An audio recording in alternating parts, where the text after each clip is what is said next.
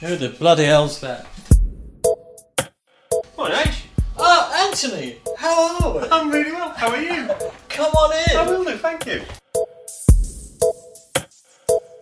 Did that sound staged? Just a little. No, it's it'll be fine. fine, yeah. I'm going to embrace the whole lounge pant thing next time. I'm going to put my University of New Hampshire lounge pants on. You should indeed. You're listening to the Corona Diaries, a sometimes random and often irreverent attempt to understand the psyche of singer Steve Hogarth.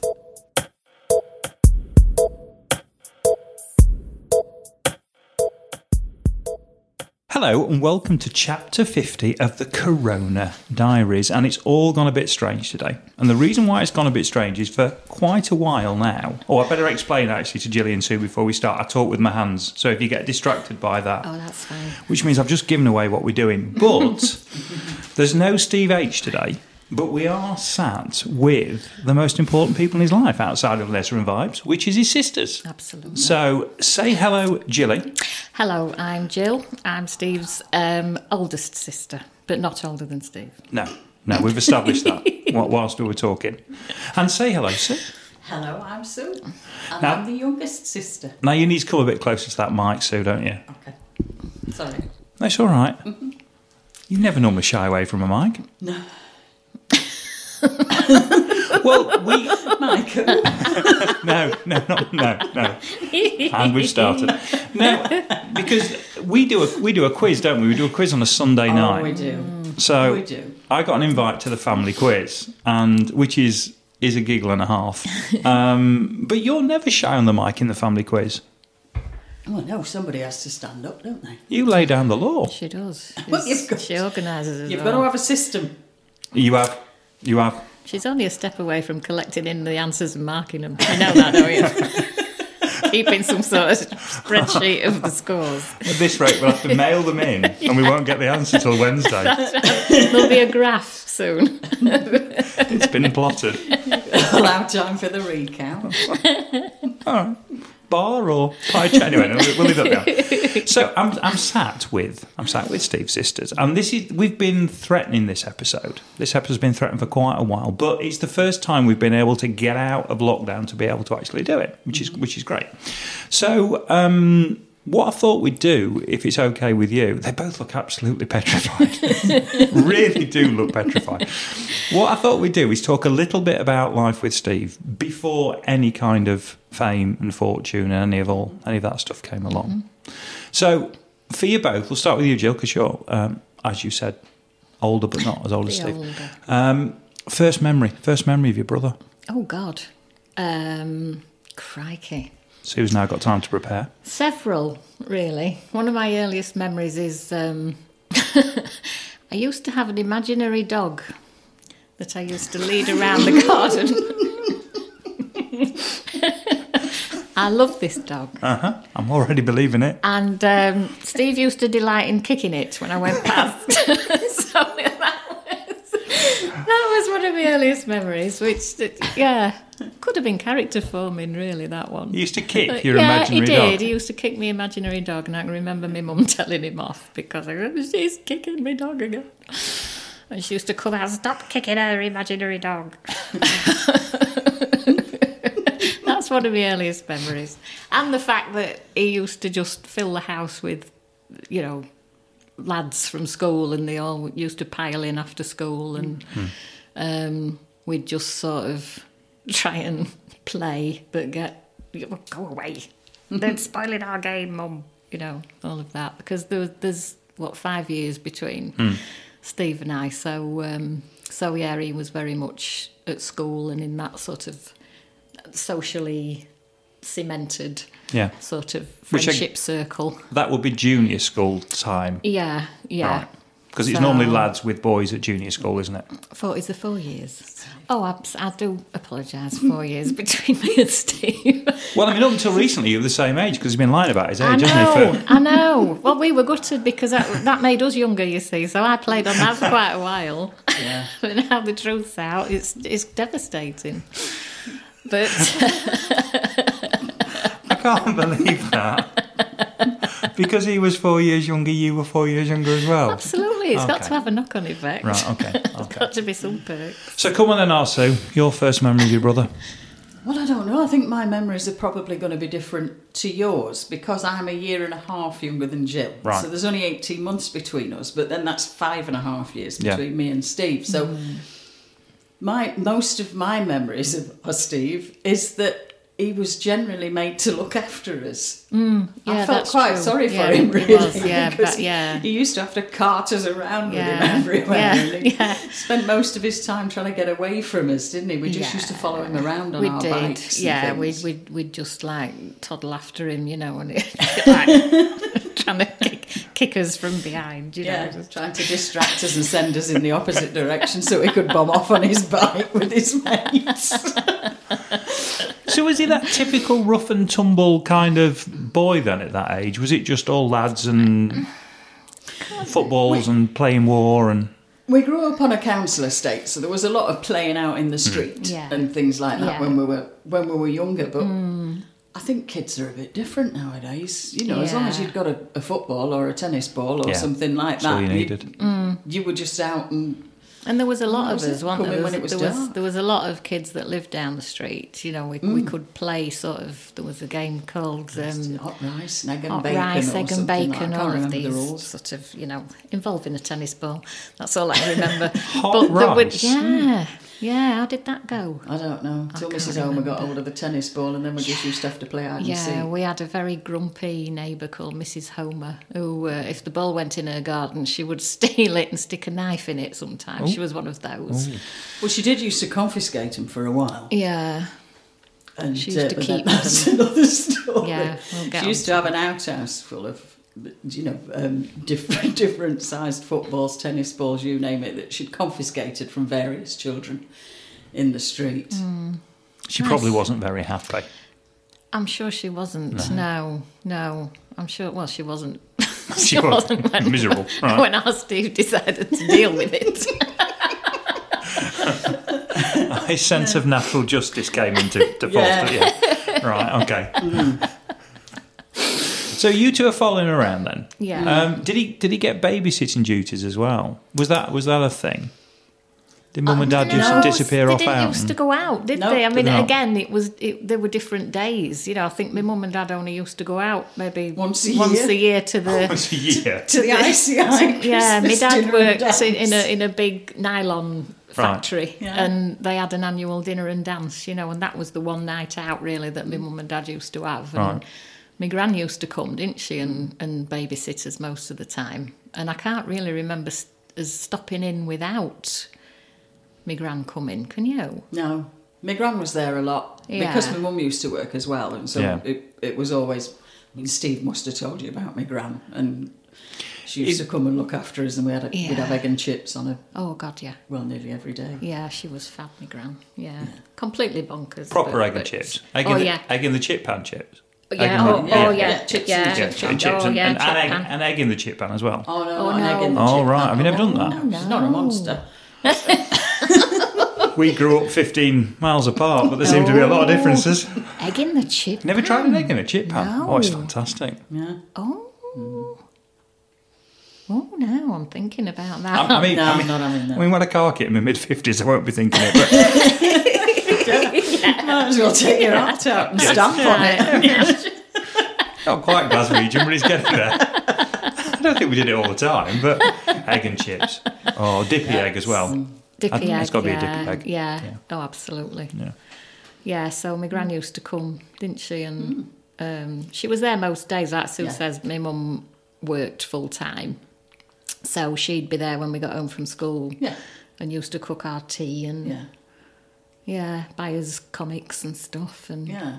yeah. That's what grands do. Yeah, she was She worshipped our Steve that week. Was the mm. golden boy, was he? Well, she did when he got the piano because she used to be a little bit of a pianist, you see. Yes. So we'd often come in from school to hear the, She used the to play the piano the like keys. Les Dawson. Yeah, she did. It was hilarious, absolutely. But but then tried to teach our Steve this is what you want to be doing. You know, she'd be bashing out these bloody awful. Knees up Mother Brown. The bells of St Mary's. Yeah. and all of that. oh, hilarious! And he'd just be looking. All right, Gran. so when did he first start showing any kind of musical sort of bent? Then when did that start to manifest itself? Well, as I remember it, he just suddenly announced one day that he wanted a piano. Hmm. And my mum and dad thought it was probably just a phase he was going through. So they got they got him this thing out the free press. Yeah. Yeah. And he, he just used to sit and play it all the time. All the didn't he? time. All the mm. time until he, mm. you know, it, he'd listen to something and then he'd, he'd just sit there until he could play it. yeah. Yeah. And I, I remember that, but then we were obviously off with our mates as well. Yeah. Things like Yeah. by then. Yeah. Yeah.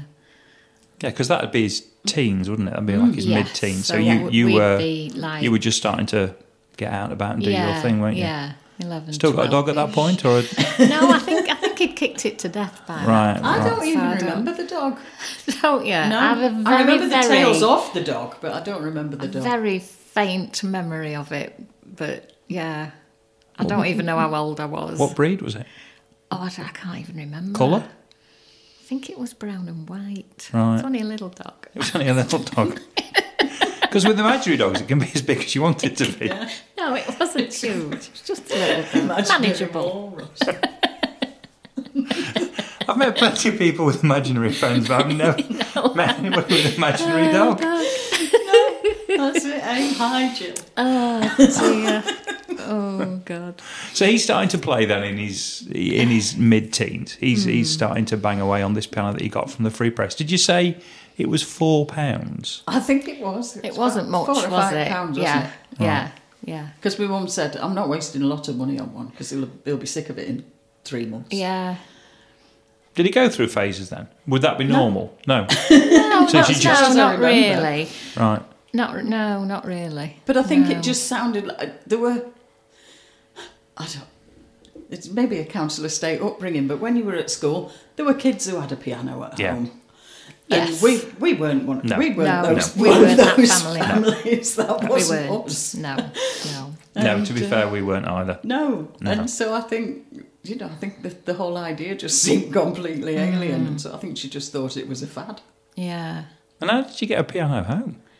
I can't remember. Do you know? I was just thinking that I can't. I've no recollection of how it got in the house. we were at Grove Vale by then, Yeah. weren't we? So we moved there when I was ten. Yeah. So Steve must have been about 15, 16 Fifteen. then. Yeah. Yeah. So uh, no, I've I've no idea. But it appeared one day. My dad probably got a mate with a van A for van, work or something yeah, like that. yeah, yeah. And yeah, it just Yeah. seemed to be there one day, didn't Yeah. it? And that's, that's the only thing I can remember. oh, we've got a piano. And that's when the blind piano tuner came into your life then? Yes, yes. Right. He he came to to initiate because it was dreadful. One, I think it had got keys Yeah. missing and stuff. Right. And and when he got it, and he came and sort of put it all straight, didn't he? And tuned Yeah. it and replaced some, the hammers and whatnot Yeah. inside. And then it and it sounded lovely. Yeah, it did. Yes, yeah, it was. It was good. It, it was a bargain, I think, 'cause Yeah. it did sound pretty good, didn't it? Once it I got think it all working. Steve found out years later that it was quite a decent one, hmm. as it turned out. Hmm. So, dare I ask where it went? It was in the back room. It was it was in the back room, and then after Steve had moved to London to find his fortune, Yes, yes, indeed. Streets uh, paved with gold and all that. fortune. did he? I don't he know did, where it I went. can't remember whether he got my mum to sell it. I know he I know he had a piano at Englefield Green when he lived there, Yeah, but I don't think it was the it same was that one. one. No, it, it wouldn't have uh, moved. I think well, he must have wouldn't eventually given my mother consent to, To sell, sell it. it. Yeah. So the first piano eventually went. Right. But he Yeah. used to bang this, bang away on this yeah. thing. Yeah, I can But- remember one of his first tunes was "Let It Be," wasn't it? He, Yes. he sat and he, he learnt all Hmm. the chords to "Let It Be," and it was that. 'Cause he, and Beatles tunes. One one of my memories was um, he was playing. Um, what was it? Fool on the Hill, and he, he learnt to play that as well. And me, me gran was in the kitchen cooking our tea, and he just launched into um, Fool on the Hill. And uh, what was it? Day, day after day, is it? Day after day. and my grand just went month after month, year after year. so we just shut the lid. I'll do it later. Practicing a bit. And did he sing back then? Did he sing while he was playing? Yes. Yeah, he did, yeah. He'd always sung because yeah. he went to the uh, William Appleby yeah, the choir. music mm. choir. yeah. yeah I think that in the early days he was sort of sent there because he suffered quite badly with asthma. Um, that probably links to his allergy to cats. That's how it sort of manifests. He gets very breathless, and he had quite bad asthma as a, a younger child, didn't he? Um, so I think somebody had suggested if he went and learnt singing techniques, it would help with, with his asthma. So um, so that's sort of why he started in the choir. Hmm. So he, he knew he could sort of hold a tune and hmm. pick up hmm. music and sort of had a good ear. And Mr. Appleby said he was not a bad singer, but he'd never be a soloist. Apparently, he said that on one of his reports. And there's a man who should have known. That's right, yeah. Well, what, did you did you think he could sing? I mean, I- the difference between being, I mean, I can hold a tune, Mm. but I don't think my voice sounds very nice. But did you did you think he could sing? Now, I remember him getting his. He had a. He had a record player when he got his his first record player, mm. and I've got a memory of him sat cross-legged in the middle of the floor in front of his record player, singing along to something, and I can't remember what he was singing along to. But I came bowling down the stairs, and my, and my dad was stood in the hallway, just sort of listening through the mm. crack in the door. Mm. And I remember standing with my dad listening to him singing ah. and waiting until he'd finished before we went in. Yeah, yeah, And it, it and it was lovely. yeah. Mm. So yeah. He had he'd got quite a well, he still has quite a distinctive and different voice. Um, but yeah, he, he could. Yes, he, he yeah. I think he could. He, he'd got the ability to sing well I think it took him a from while. an early age. I think it took him a while until he was he was willing to s- stand up Stand front up. and centre. Yeah. When, when he was hmm. in the in the first bands he was in, Des used to do most Yeah, of the he singing, did. didn't Yeah, he? When they were in, yeah, in yeah. Harlow he just in used the to early do days, backing and Steve used to didn't do he? backing vocals Yeah, until they moved to London. And then when they moved to London, Des didn't want to go, did he? no, And when they went down there, then Steve just stepped up then, Mm. and it was it was incredible because it turned out that he was a better singer, really, wasn't he? yeah, yeah. He was. Yeah, definitely. It's often other, it's often the way these things work out. So hmm. he started banging around a piano. Mm-hmm. Uh-huh. He's doing a bit of singing. Mm-hmm. You two are. You've still got your. We don't know if you've still got your dog, but there's there's a possibility there might be a dog around. You're clearly fine. You're getting away with murder because you're the youngest. I was always out. Uh, Yeah, yeah, no, I was no, never in. No, no. I can, I can tell. I can tell. Um, just, just for the record, um, Jilly's been playing the piano on the table. She, every time she says the piano, she plays the Oh, piano on the was- table. yeah, and Sue's just got this twinkle in her eye. So we know whatever Sue got up to is probably worth a podcast in its own right. yeah.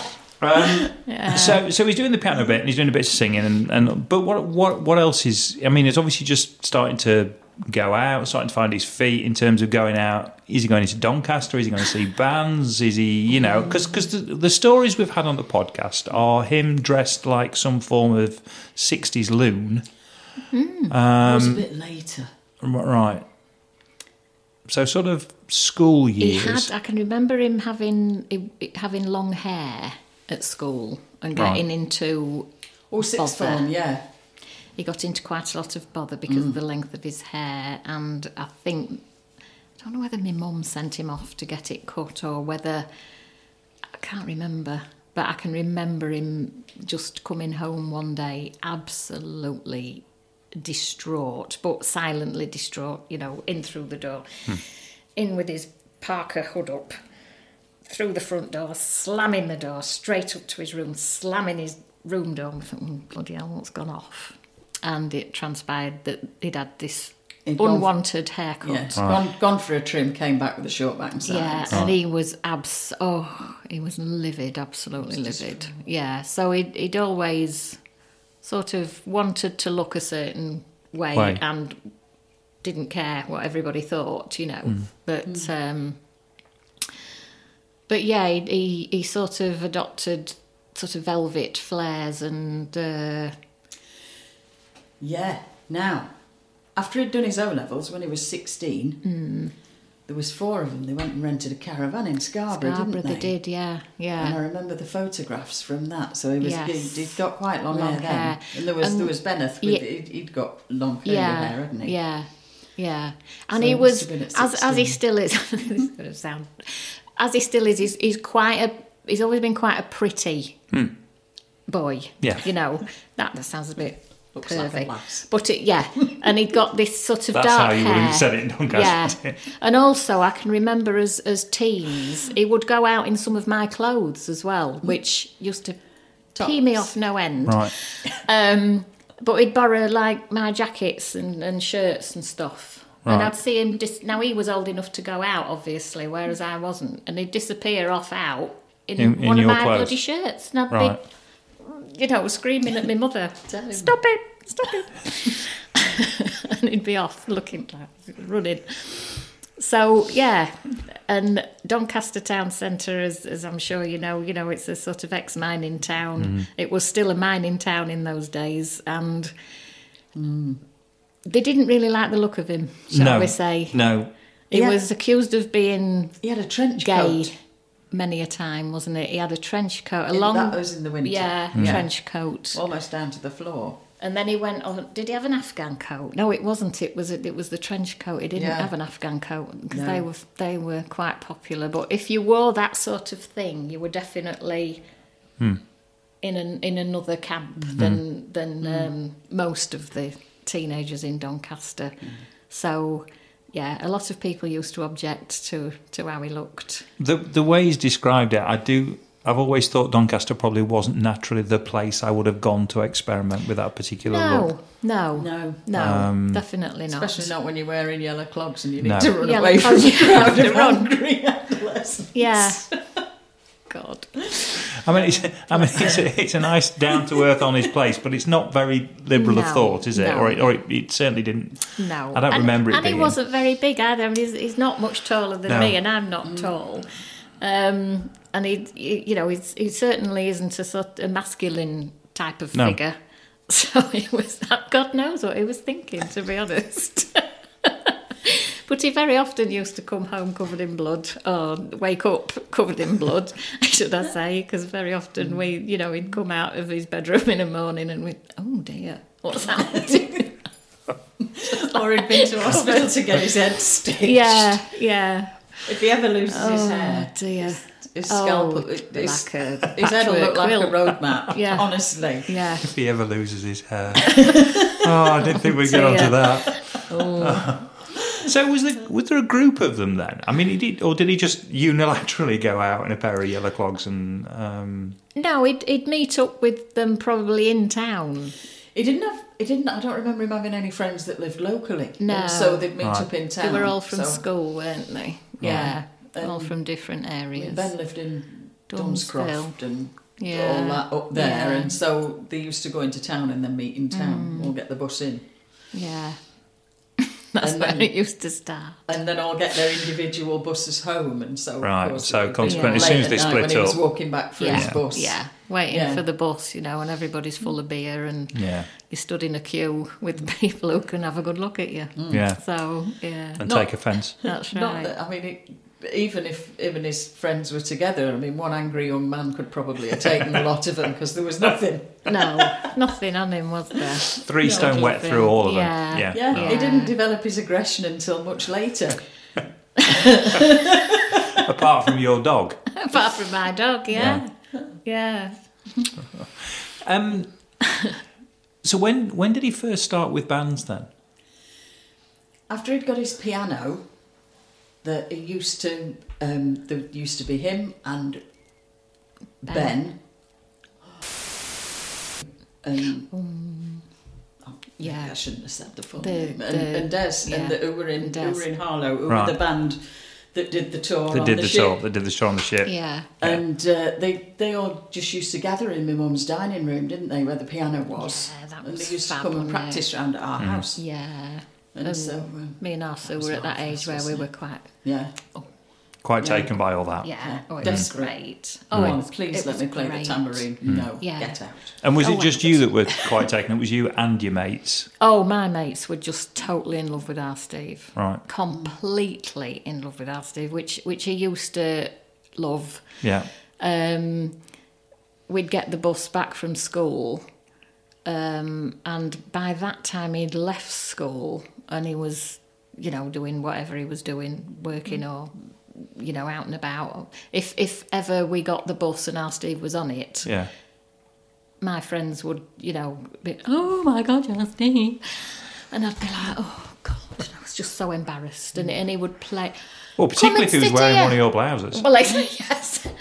And I'd, I'd try to ignore him like you do when you're Yeah. a sort of early teenage girl. And he would shout from the back of the bus, Ah, Jill, go, come and sit here, come and sit here. And I'd be like, oh, God, God. And of course, all my mates, are, oh, go on. And they'd be pushing me down the aisle of the bus. To sit So with I your own brother? To sit with my own brother, because they'd have to sit there as well, you see. And, and he'd love it. And, oh, and what's your name? And what's your name? And they'd be all, oh.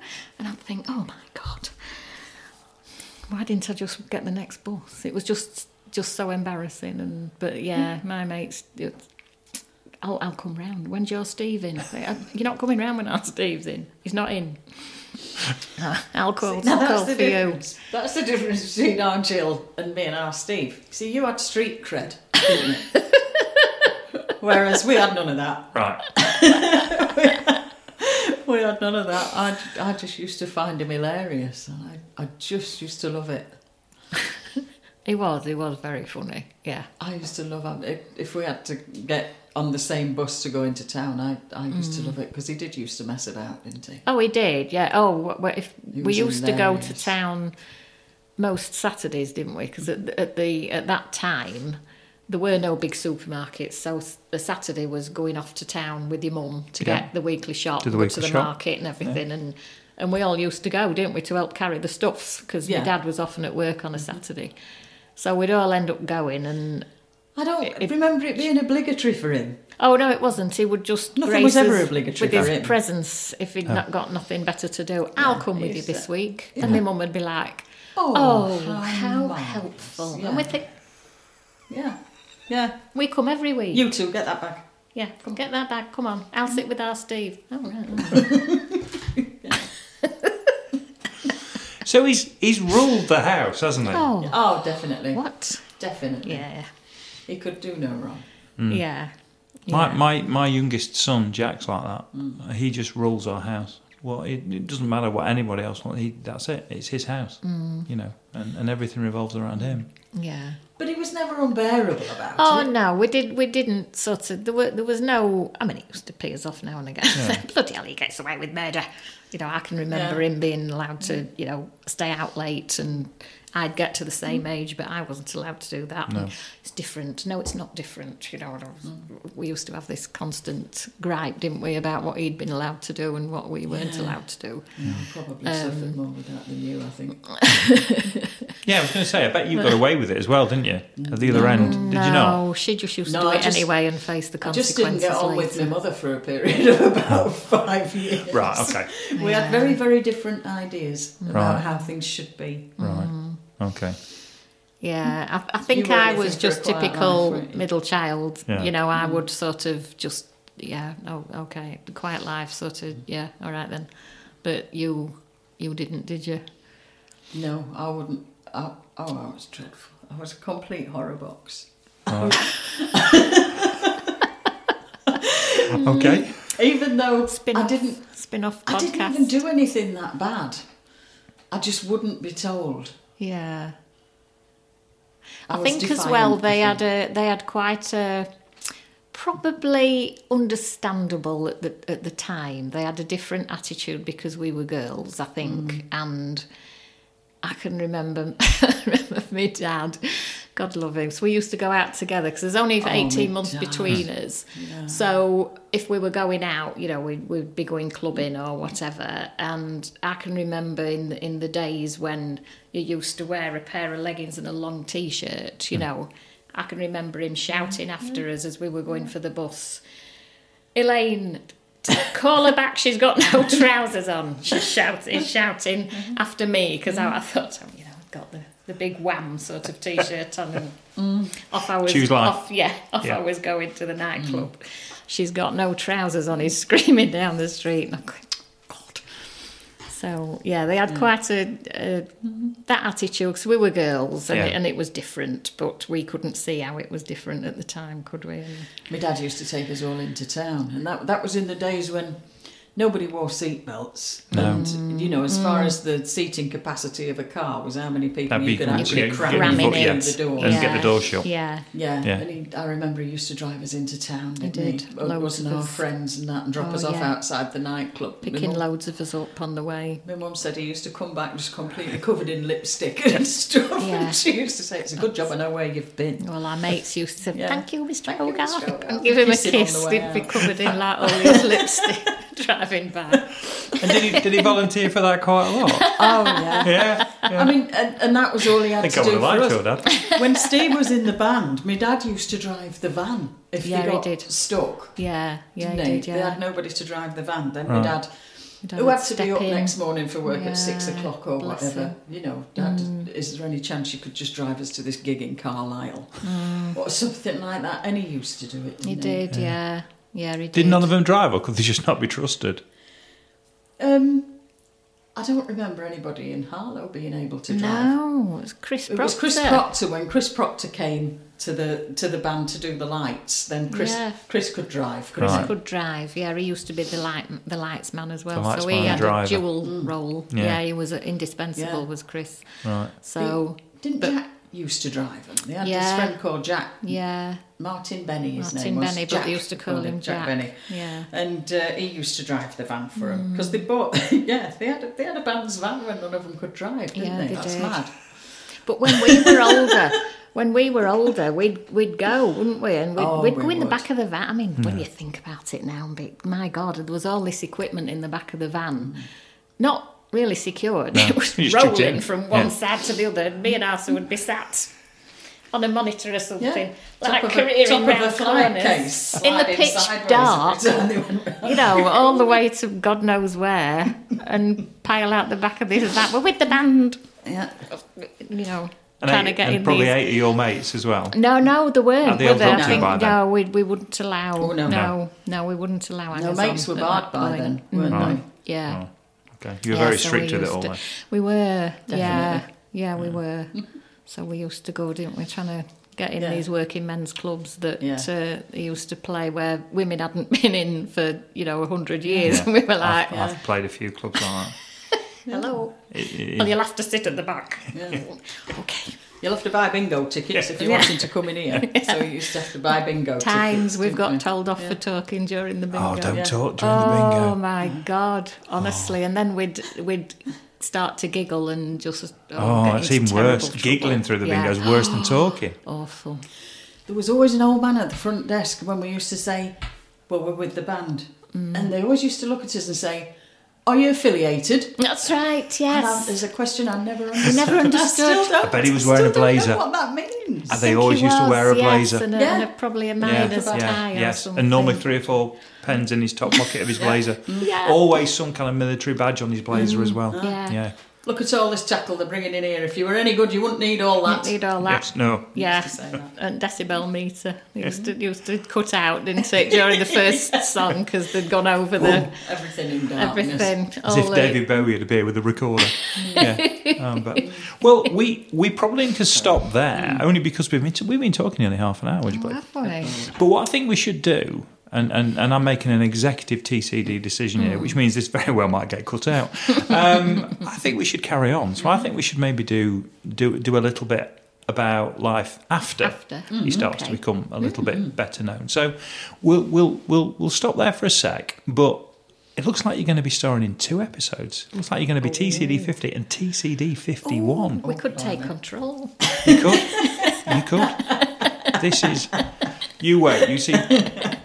Patrons, it'll it'll soar when they know you're coming back for 51. Absolutely soar.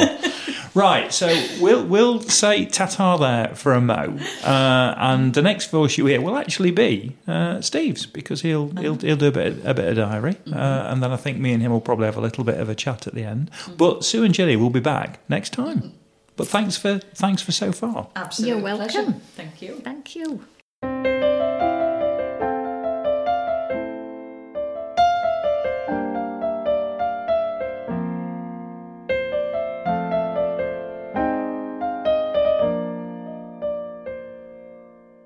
Wednesday, 15th of June, Warsaw Congress Hall. Staggered out of the bus and into the Forum Hotel at 4 a.m. and went back to sleep to wake around noon. I showered and went out looking for a hairbrush. I have recently begun brushing my hair after washing it, something I've not done in 20 years. I eventually found a hairbrush and bought it at a cost of 120 zlotys, about four quid. When I returned to the hotel, John A was in reception with Pete and Mark. We decided to take a cab over to the old town and have a wander. Mark was on a mission to buy a chess set, and Pete was hoping to find a present for Fiona. I took them back to the shop I found in March, where I bought the decanter and the bangle. It's a designer shop which combines silver and amber art and craft, and it's nothing short of an Aladdin's cave of beautiful things. Not cheap, though. Pete bought a bangle for Fiona, and I chickened out of sixty quid's worth of amber and silver beads. I already regret not buying them. We sat in the square and had a beer while I was hustled hard by a beggar woman who did the whole hysterical crying routine, no tears, at me. Mark had already given us some money, and I was weakening when she started prodding me and pinching at my leg. I can't cope with that from people I don't know, and as I motioned her away, she spat at me. Nice. To be a successful beggar, you need a better grip on human psychology, I think. Returned by cab to the hotel, bumping into the camera crew in the square on the way to the taxi, and left by minibus to the nearby Palace of Culture and Science, also known contemptuously as Stalin's Gift by the locals. From my room on the 24th floor of the hotel, I could still look up at this monstrous edifice, which is, perhaps, the bastard son of the Empire State Building and a pagoda. It was built on the instruction of Joseph Stalin in the late 40s as a monument to and for the Polish people. The term gift is one of Polish irony, of course, bearing in mind the Russian occupation of the country. The Poles paid for it dearly, and the enslaved locals were forced to build the thing. Love it or hate it, however, it's still the most distinctive building in Warsaw, and we were to play in the theatre, which juts from the rear at the ground level, following in the footsteps of Bowie, The Doors, and McCartney. For me, it was a thrilling contemplation. The theatre reminded me of the Albert Hall, although newer and cleaner. I was informed during sound check that the audience would not be allowed forward to the stage during the show. They were worried about the decor. I told Nick to let them know that, in the event of the security men being violent with any of the audience, the band would leave the stage. Soundcheck was uneventful. I had plenty of room to run around in front of the monitors. I was getting quite a lot from the PA. Returned to the hotel to lie flat before the show. We got off to a bad start. They wouldn't turn the house lights down until we went on stage, so we couldn't set up the usual atmosphere before we went on. No one told the band, so I was still reeling under the shock when we struck up. Before the fourth song, Sugar Mice, someone shouted that they weren't being allowed to come to the stage. I'll come to you then, I found myself saying, and during the guitar solo, I climbed down from the stage and up the centre aisle, tweaking the shoulders of the security men and shaking hands and hugging anyone who could reach. It's not something I would normally do. I felt self consciously Bono ish, but although it wasn't planned, it helped the general state of affairs. the security men seemed to relax as they realised there was no prospect of hysteria in the crowd, and I had demonstrated to the audience that I respected and trusted them. Towards the end of the show, people were allowed forward to the stage, and we finished the evening on our own terms, feeling comfortable. No one got upset or hurt, and the fabric of the building was undamaged. For me, it finished off an unusual and memorable three days in Poland. Afterwards, we were taken to a nightclub for a party in our honour, where I had my photograph taken with pretty girls, and my hand shook and paid compliments by men in suits with Wałęsa moustaches, same as the old boss. It was now Ian's birthday, and what better setting to celebrate it than this? Typically, he never turned up and went overnight on the crew bus. Had a couple of beers, loosened up for an hour, tightened up again, and went back to the hotel, falling into bed around four. Tuesday, 16th of June. Warsaw, Eindhoven. Happy birthday, Misery Guts. Nick called me at 11 to remind me that we would be leaving at 12. I packed and checked out of the Forum Hotel, picking up free t shirts which had been left for us by Jack and Kinga at the record company. Drank much needed coffee before climbing aboard the bus which was to take us to Eindhoven. It was going to take all day and all night. Steve Rothery had flown to Paris to see Californian band Enchant, whose last album he had produced. Ian Mosley, who celebrates his birthday today in our absence, had gone overnight last night with the crew, so there was only Mark, Pete, Nick, and I on the bus, along with bus driver Paul. We stopped to go to McDonald's for breakfast before leaving Warsaw, and I gave the remainder of my Polish money away to the people next to me in the queue. The food was indistinguishable from the stuff I used to get in the McDonald's opposite Windsor Castle. How do they do it? Ate my cheeseburger and chips on the bus, and we made our way out into the Polish countryside for the long journey west. Watched movies to pass the time. I saw The Commitments for the first time. I thought it was okay. I later saw the second half of Basic Instinct, which was a bit of a struggle if you've missed the first half. Just a lot of death and shagging. I thought the leading man, Michael Douglas, had a bum like a baboon. When we got to the border around 7 pm, we saw our truck still waiting in the truck line to clear customs. They processed the paperwork very slowly. It had taken our diamond truck driver Simon Lake eight hours to get into Poland, and I was later to learn that getting out took him 18. How the hell do these people expect to conduct trade with the West when they put every truck in and out of the country through this insufferable pantomime? Fortunately for us, bosses use a different lane category, so we were only delayed for half an hour or so. I eventually went to bed somewhere in East Germany. Couldn't get to sleep, so I got up again and went to the back lounge to join Nick and Pete watching Kevin Costner in Robin Hood, the movie that Alan Rickman effortlessly stole from under him. I enjoyed it. Went to bed again around 2:30. Friday, 17th of June, Eindhoven. Day off. When I woke up, we were arriving at the Holiday Inn Eindhoven. It was 10:30 in the morning.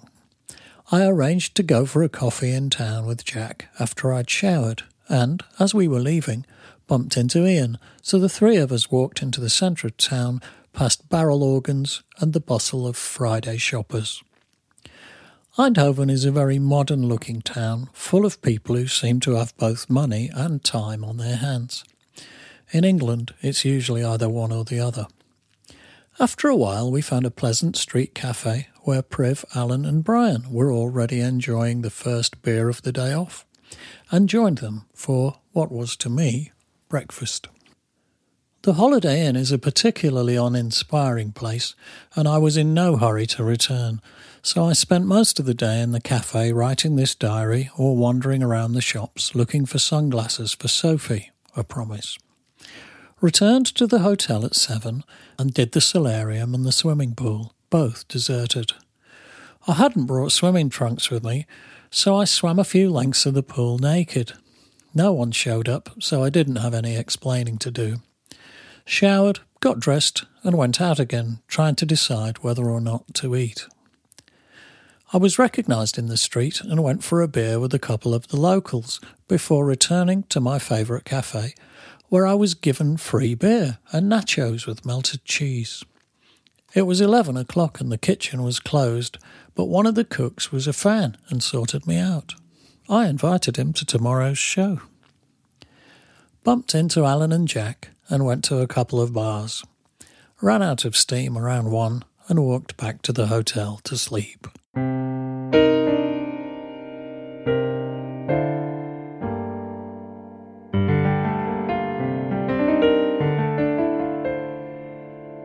And we're back. And for the first time this week, well, not the first time, but we're now going to talk to, for me, the first time I'm talking to Mr. Mr. H this week because you've obviously you've just done the diary reading, that's fine. Um, Yes. But this is the first time we've spoken this week, isn't it? It is. Yes, I've I've been a bit off colour this week, and uh, I don't know why. I've just been uh, I've been a bit wrung out. I've uh, I've had a COVID test that was negative, so it's not that. But I've just felt a bit duff all week, so mm. who knows what that is. Mm, mm. But I'm I'm slowly improving. But consequently, it's Thursday. So we are definitely behind, aren't we? We're way behind, yeah, because I kept I kept bailing. I'm- was on the chaise long, being tragic, and uh, oh, is there a picture? only in my mind. I haven't really got a chaise long. I love the idea of you being tragic. Oh, I can be dreadfully tragic. Um, I'm an I awful patient. What are you like when you're ill? I'm awful when I'm ill. Um, there's no point around here being awful. I don't get any sympathy. So there's this. I tried it uh, Right. fairly early on in uh, Lynetta and I's relationship, but she used to work in the um, in A and E in in Copenhagen. You know the main the main Danish hospital. Watching people come in from car crashes or people Yeah. coming in from multi- with multiple bullet wounds. And so whenever I say I'm running a bit of a temperature, darling, I- get absolutely nothing back.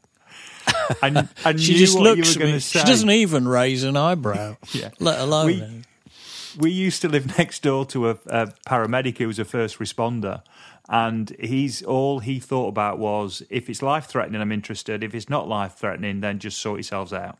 Yeah, no not interested. That's got to be life threatening my relationship. yeah i like that. Anyway so i've been chatting to your sisters as everybody's heard.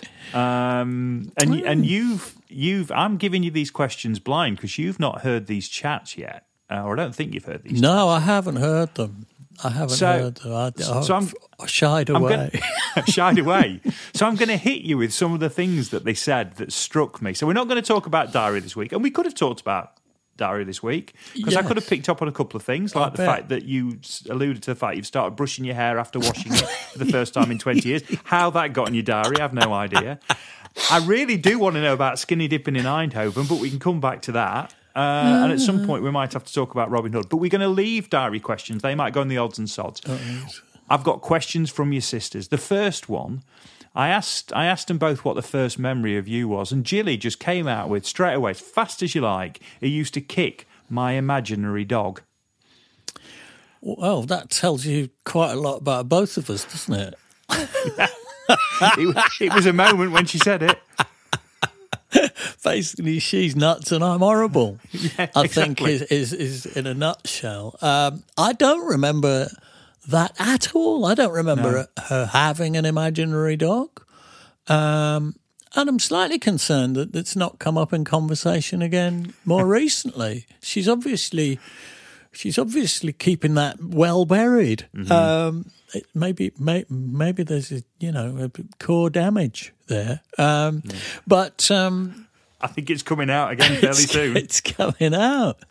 Uh, no, I don't remember her having an imaginary dog, and I don't remember kicking it. But it's the kind of thing, uh, you know, older brothers of a certain age would seize upon Yes. if uh, they had the chance. Um, you know, it's it's sort of in the manual, isn't it? You've got to torture your younger sisters whenever you can. Um, so I probably did a bit. Um, I don't remember that, and and um, I'll I'll apologise next time. I speak to Sorry for kicking your imaginary dog. I think Sue was a little taken aback with it as well. So That's another T-shirt, isn't it? Yeah, it is. is- Yeah, stop kicking my imaginary dog.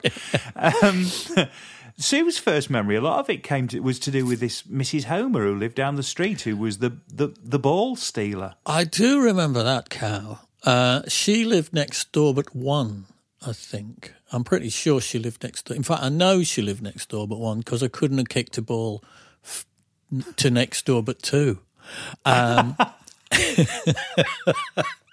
You're not a natural footballer. No. They weren't big houses either.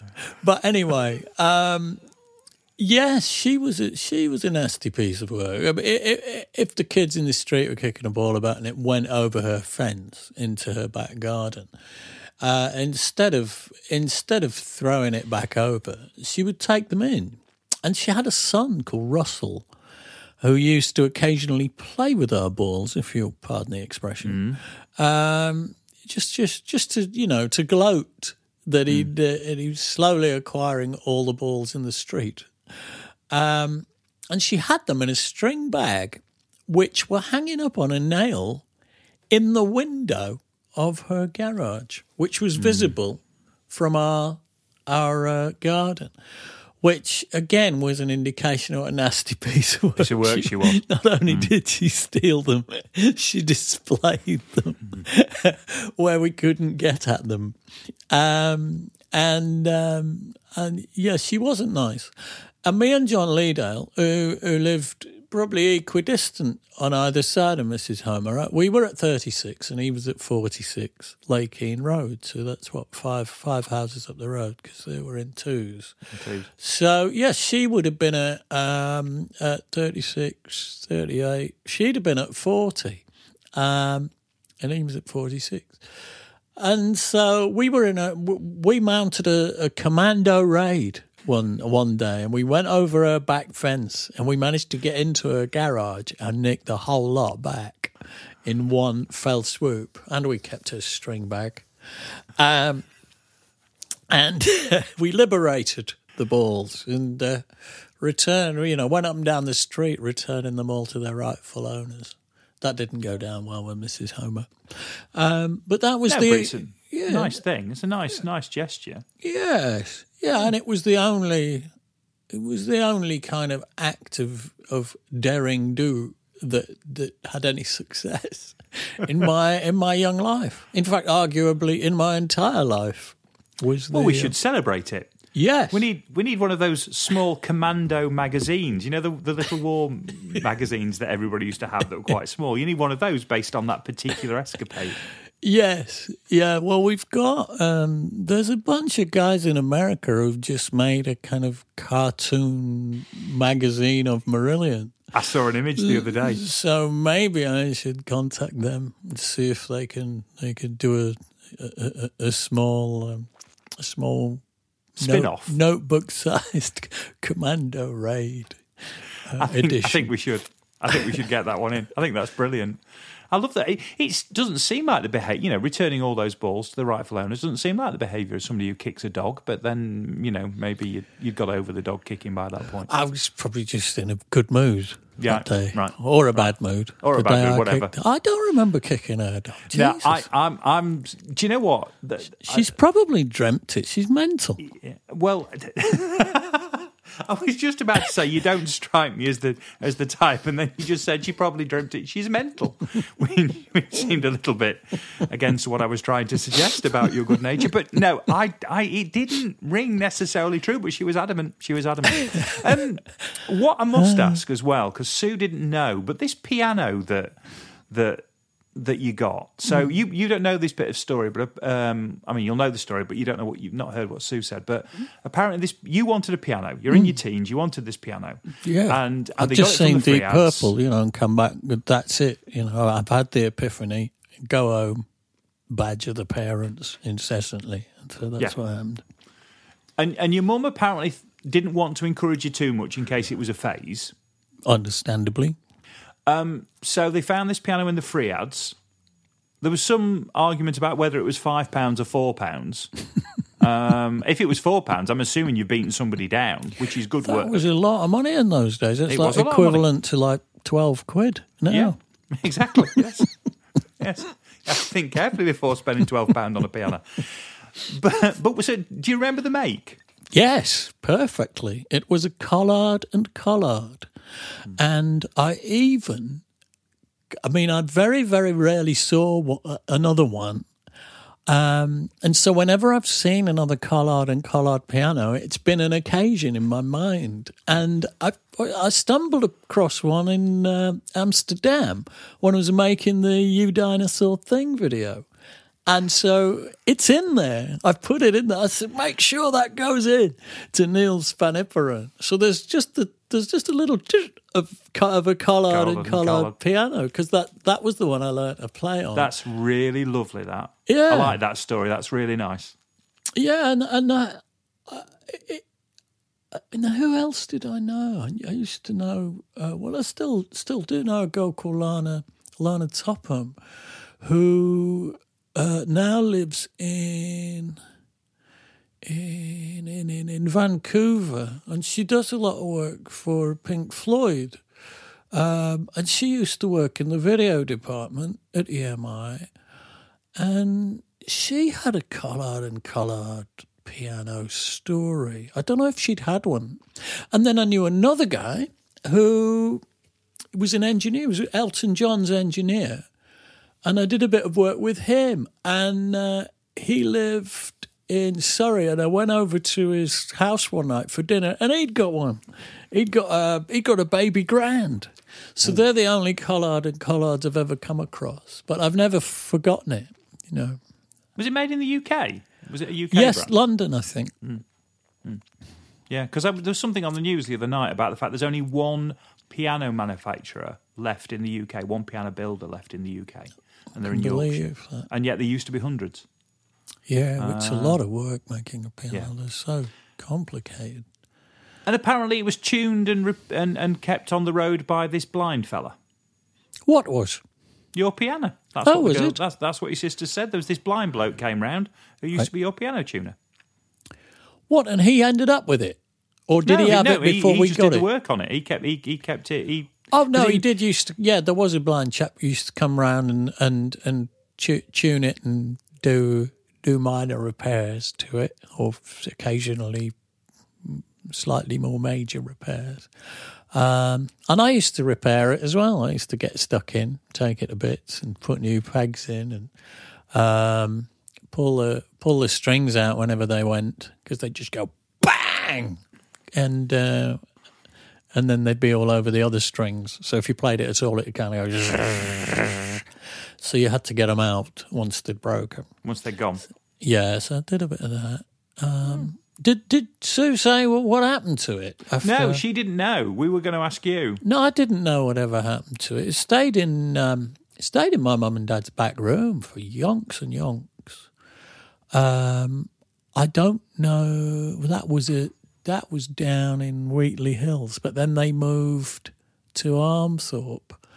So it must have gone when they moved house. They must have mm. got rid of it at that point.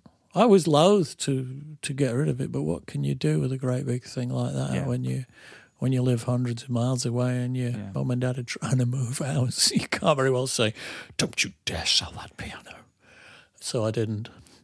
Well, the plea goes out from now. If you if you think you know somebody who might have a Collard and Collard piano that might have come from the Hogarth's back room, then it'd be lovely to find out what happened to it. That would be amazing. Um, yeah.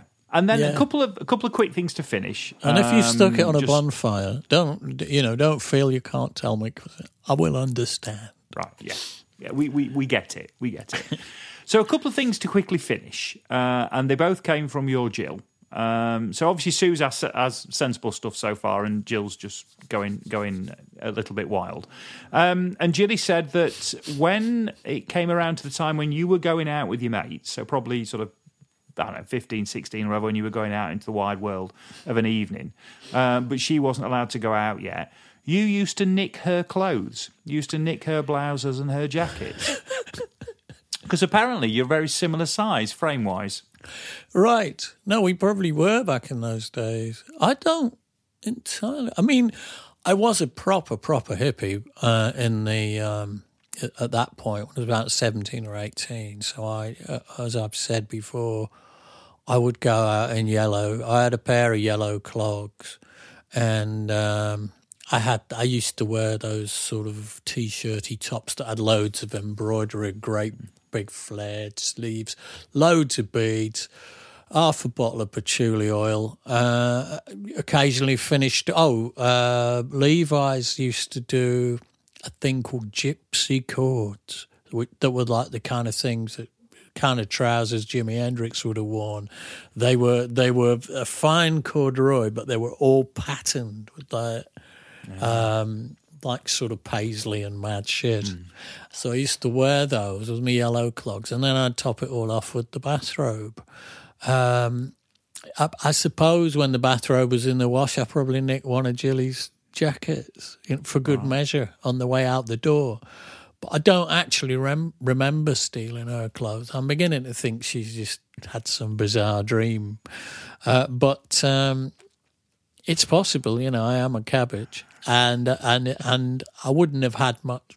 I, I wouldn't have had any qualms about going out in in girls' clothes back then at all. I tell you what, I, I still love this. So you've got your gypsy cords, you've got your clogs, you've got your flowery t-shirt. At which point you go to yourself, "We're not quite there. Hand me the it bathrobe." needs something. you know, it's just not quite. What am I missing? Yes. Also, I would then get on a bus into a town on a Saturday night that was full of coal miners, and then be surprised when somebody punched me. Uh, that you know, thinking back, that I should have seen that coming. Yeah. I actually, I actually, am a little bit surprised that you got punched. Not because I don't think you probably weren't eminently punchable. I think, I think that was a look you definitely seemed to have nailed. But just, I, I get the impression it was almost too easy sport at that point. It was almost like you know.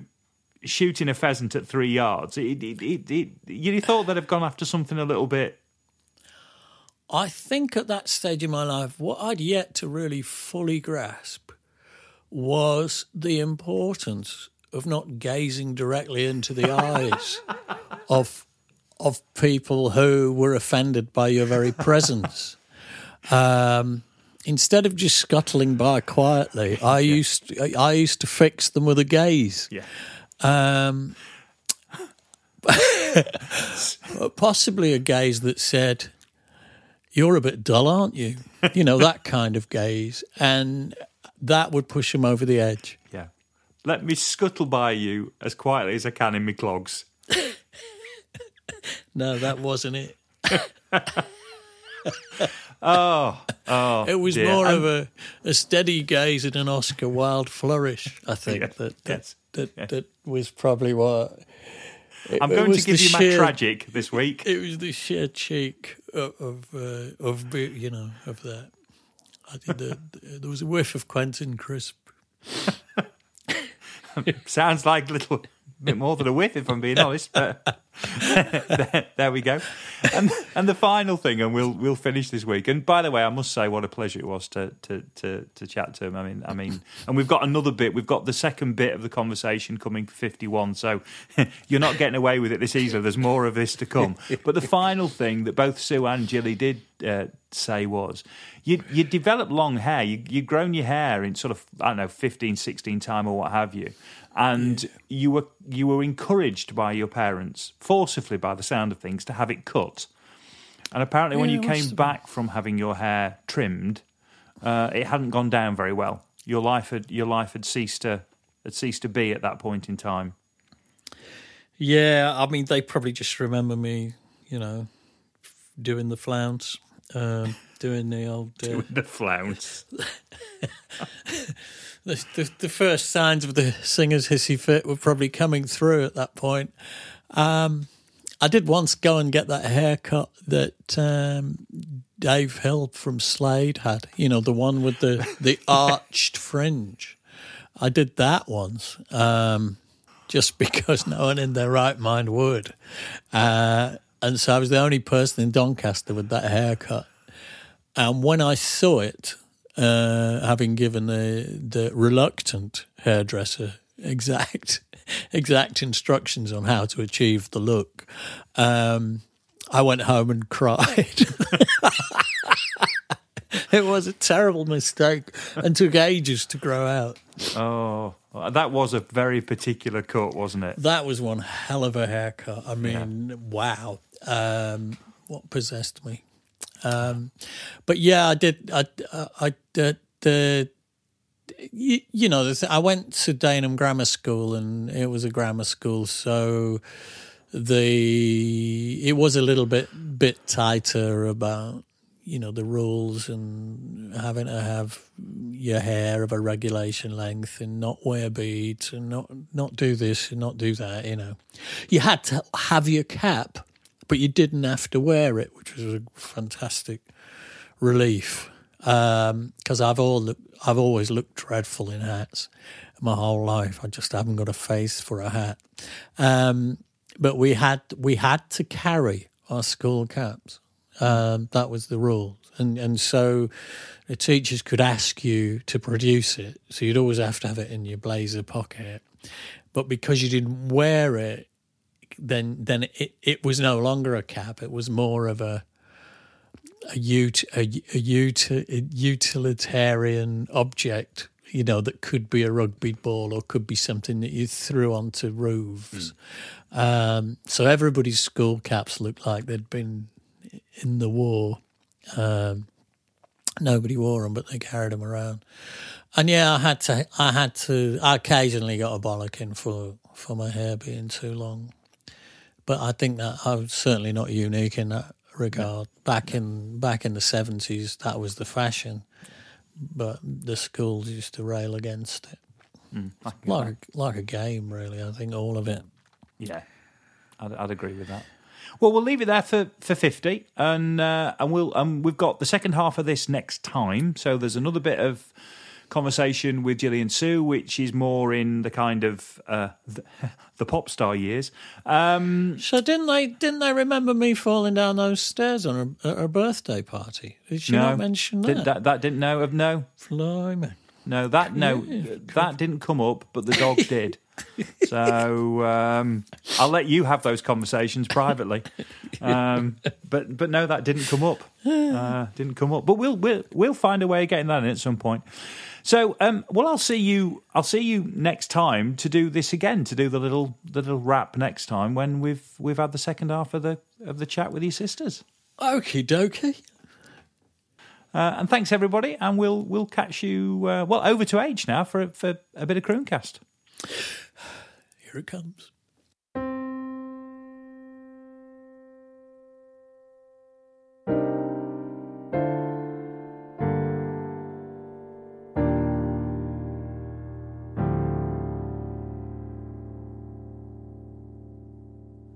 A short Crooncast today.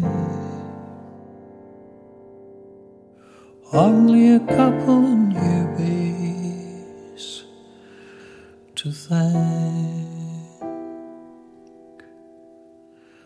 Thank you, Alex Johnson.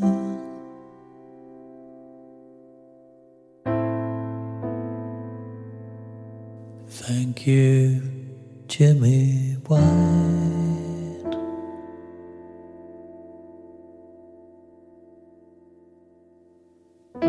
I really appreciate your subscription. Send me your birthday.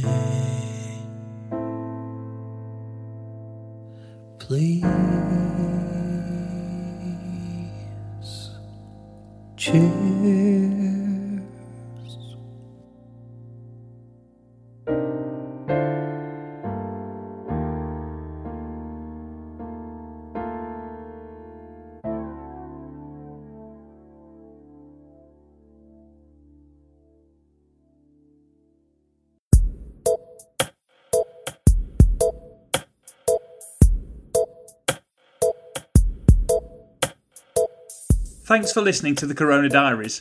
It featured Steve Hogarth with the insights and me, Ant Short, with the questions. If you enjoyed the podcast, please consider subscribing and maybe leaving a review as this will help others find it.